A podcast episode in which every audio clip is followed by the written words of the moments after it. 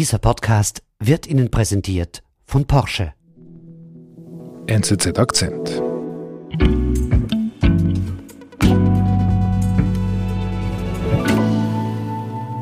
Nicole, ich lese von den vielen Corona-Toten in Brasilien. Die Pandemie scheint außer Kontrolle und dann dieser Präsident, der, der kaum was macht, das macht mich irgendwie traurig. Ja, die Situation ist traurig in Brasilien. Die Corona-Zahlen sind rekordhoch und die Regierung verharmlost seit einem Jahr äh, diese Pandemie.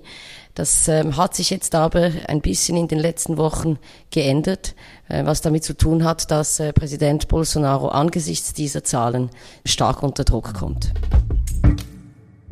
Bolsonaro in der Defensive wegen der vielen Corona-Toten, aber auch weil sein gefährlichster Widersacher, der ehemalige Präsident Lula, zurück ist. Korrespondentin Nicole Andika erzählt.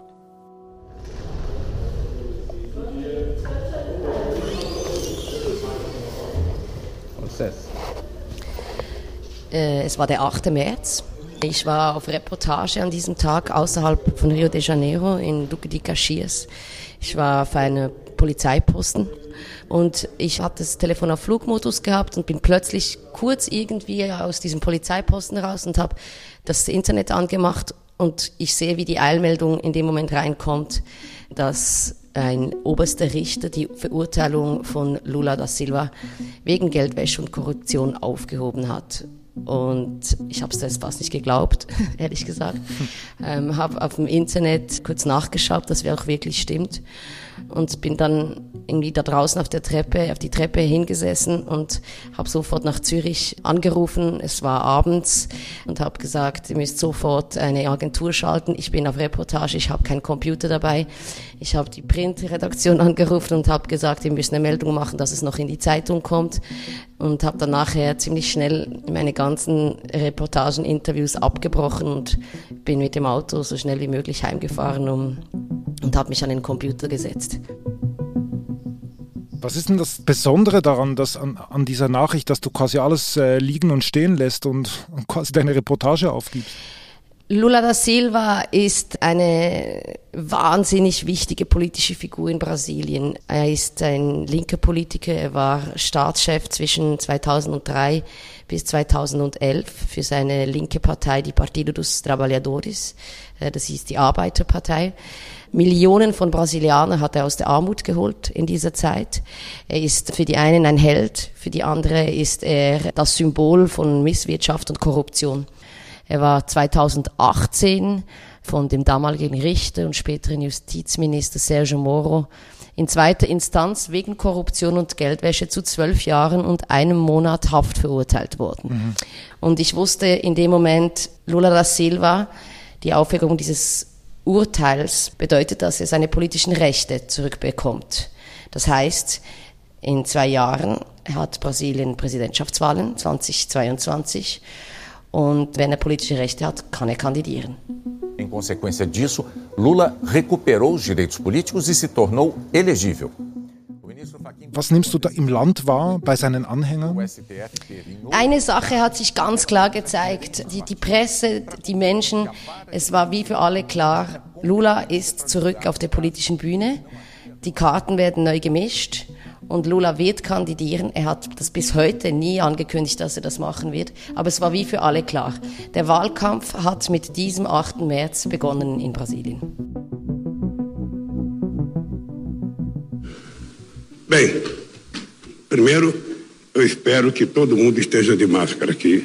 Und was macht Lula dann genau in diesen Tagen?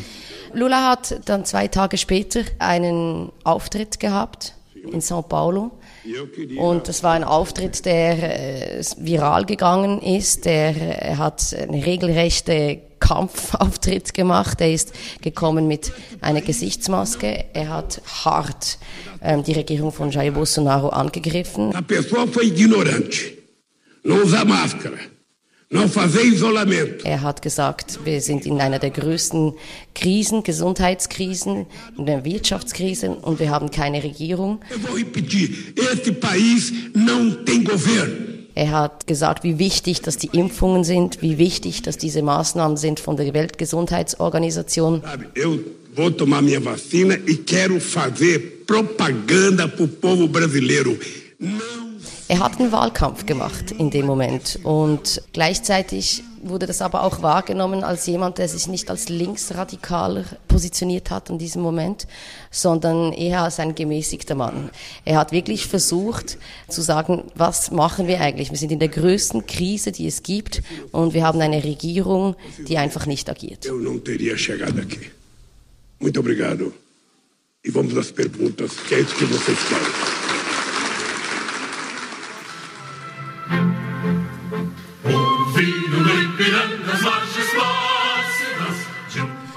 Okay, Lula ist wieder auf der politischen Bühne.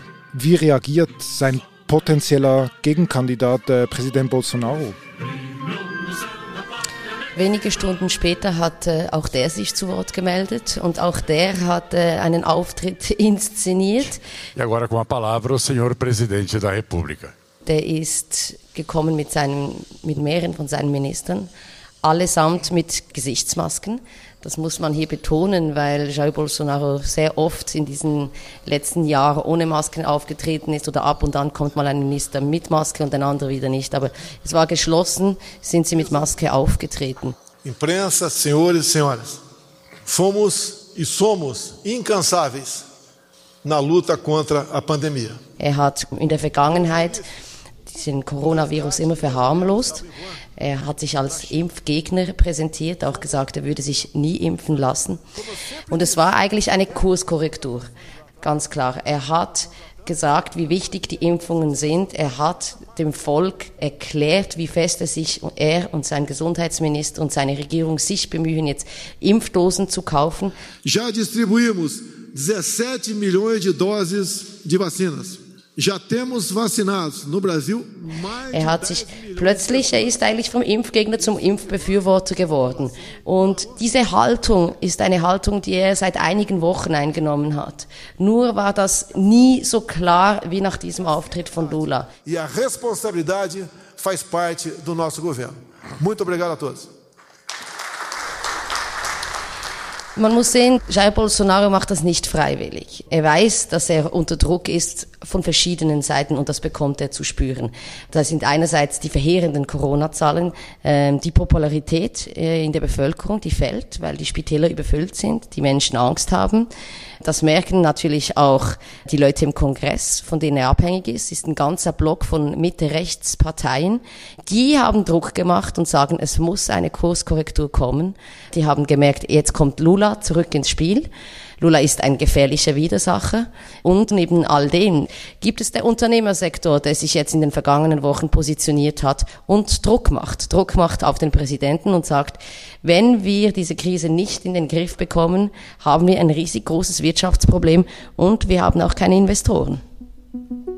Senhores, o cargo do presidente da República existe essa possibilidade desde o dia que eu entrei. Ziemlich schnell nach äh, dieser ganzen Episode wurde auch klar, dass der Gesundheitsminister abgesetzt wird. Das hat der Gesundheitsminister selber sogar gesagt, dass er ausgetauscht wird. O presidente sim está pensando em substituição, está avaliando nomes. Das wurde transparent gemacht, dass Gespräche geführt werden mit Nachfolgern. Das waren Ärzte. Man muss sagen, der Gesundheitsminister war ein, ein Armeegeneral ohne medizinische Ausbildung. Und Jair Bolsonaro hat seinen Gesundheitsminister ausgewechselt und hat sich einen Kardiologen an die Seite geholt, das heißt einen Wissenschaftler. Wir sind gleich zurück. Die Porsche-Familie heißt ihr viertes vollelektrisches Mitglied willkommen. Der neue Taycan mit erhöhter Reichweite wird Ihnen den Einstieg in die Welt der Elektromobilität ganz leicht machen. Nur das Aussteigen wird Ihnen garantiert schwer fallen. Probieren Sie es bei einer Probefahrt aus und melden Sie sich gleich an unter porsche.ch slash Taycan.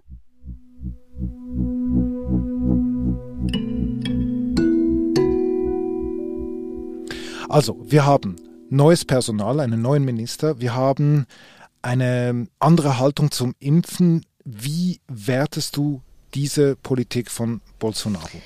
O efeito Lula, sagt man hier in Brasilien. Es ist der Lula-Effekt. Lula ist ein politisches Schwergewicht.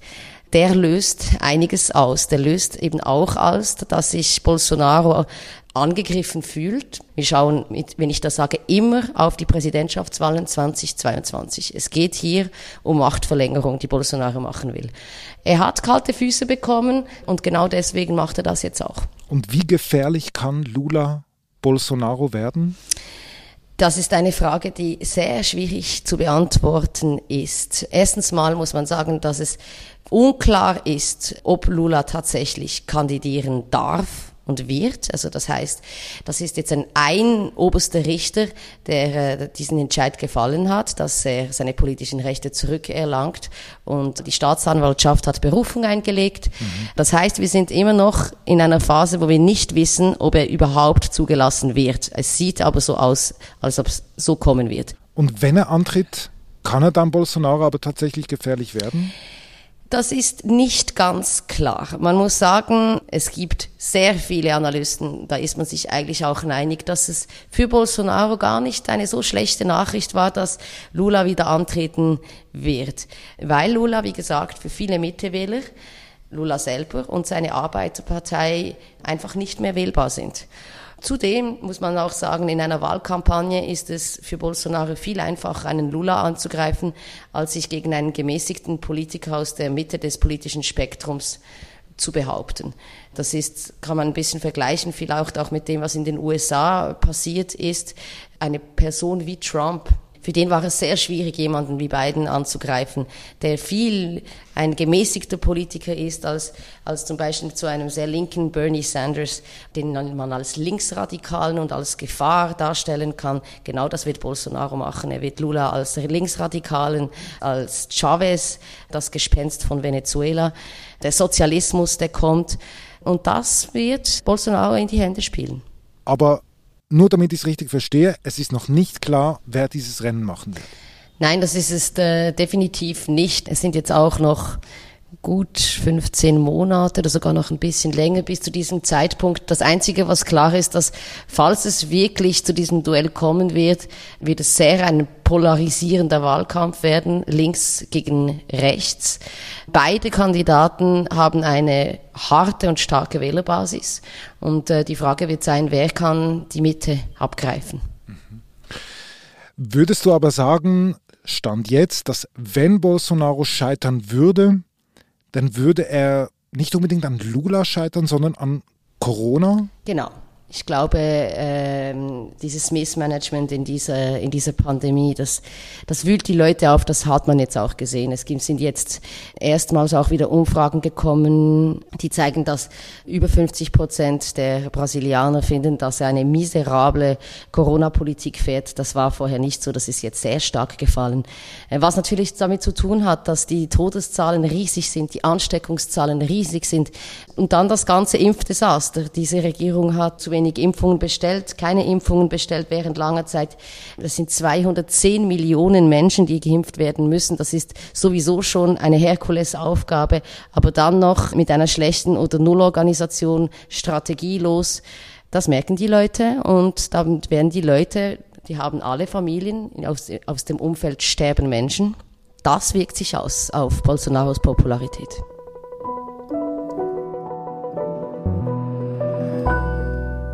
Liebe Nicole. Vielen Dank für deine Ausführungen und liebe Grüße von Zürich nach Rio. Vielen lieben Dank, viele liebe Grüße von Rio nach Zürich. Eine Frage hätte ich noch. Bist du denn überhaupt nochmals zurück in diese Polizeistation? Ja. ja, ich war ein paar Tage später nochmal da, ganz genau. Ich äh, war diese Woche da, nochmal da. Und da kamen keine Eilmeldungen mehr? Keine Eilmeldungen, nein. Das war unser Akzent. Ich bin David Vogel. Bis bald.